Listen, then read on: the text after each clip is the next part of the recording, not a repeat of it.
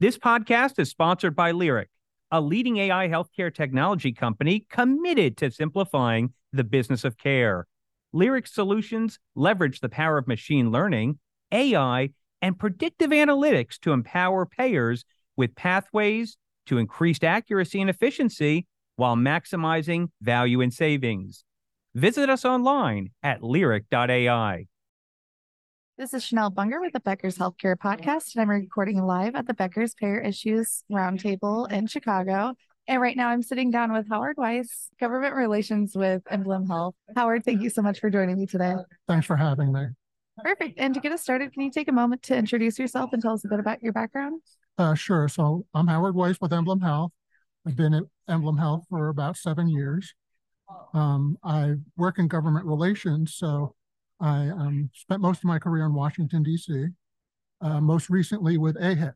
So um, my boss now, the CEO of Emblem Health, is Karen Ignagni. She ran, also ran AHIP, and the year after she came on up to New York, I begged her for a job, and she gave me one, and uh, now I've been there since, for the past seven years. So I'm a policy wonk, which is perfect. Love scary it. thing. and uh, moving forward, where do you see your organization growing its reach in the next year, and what is the strategy behind that? Yeah, and I'll, I'll mention two things. So we're health insured. We insure about 3 million people. Uh, we operate these wonderful facilities throughout uh, New York City called neighborhood, neighborhood care, 14 of them. And they serve not only Emblem Health enrollees, but others. They provide uh, social service support. So if somebody needs help connecting with, let's say, food uh, security, needing food help, they uh, perform wellness classes. They really do run the gamut of sort of the healthcare and the social determinants types of areas. And we're expanding them, which is fantastic because, you know, from a revenue standpoint, you sort of wonder what, how are we making money? And uh, our revenue leaders start to realize that these are extremely valuable organizations. So we just um, next week, I think we're officially announcing our first office in the Bronx, which, um, if you know, New York City is an area which tends to be uh, a bit more economically depressed and more diverse. But um, we've been in several of those areas afterwards. It feels natural for us, and uh, that's really, really exciting to people like me in government relations because it's a wonderful story to tell, and uh, they are wonderful organizations. Other thing I'll mention briefly is there's a program in New York called the Essential Plan, and the Essential Plan is not Medicaid and it's not commercial. It's in between. Um, this was an option that was actually established by the Affordable Care Act to provide coverage for people between 133% to 100% of poverty. Um, New York has used it to provide healthcare for a lot of immigrant populations. Um, we are very, very supportive of this essential plan, and we uh, hope to grow our reach in that program. Absolutely. And from your perspective, in your role, what do you believe are the biggest challenges and opportunities facing health plans right now? Yeah, and, um, I'm really good at the challenges and maybe not as good as the on the opportunities, but from a government relations standpoint, um, and I've been representing the health insurance industry for 20 over 20 years. I really feel like we are in some of the most challenging times in my career. Um, everybody's upset at us, you know. so whether it be because we're not paying providers well enough, whether we're doing too much prior authorization, um, a whole host of, of things.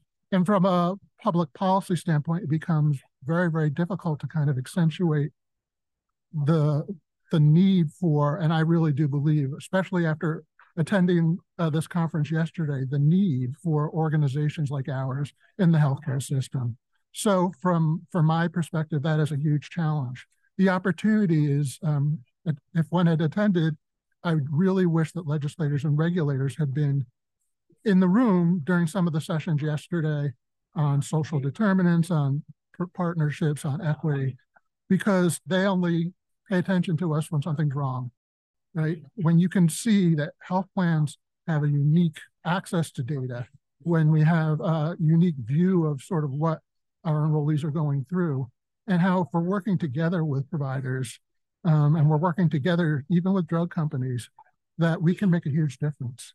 And uh, what types of technology is Emblem Health using to enhance the member experience? Yeah, and um, I'd be lying to you if I said this was uh, a focus of mine, but um, I do know that we've been, uh, for example, we've created a data lake. And I think what that means is that data from all across the organization is being funneled into one place so that people across the organization can understand what the consumer is going through. Um, we've really uh, improved our uh, consumer portal, um, providing chat boxes now.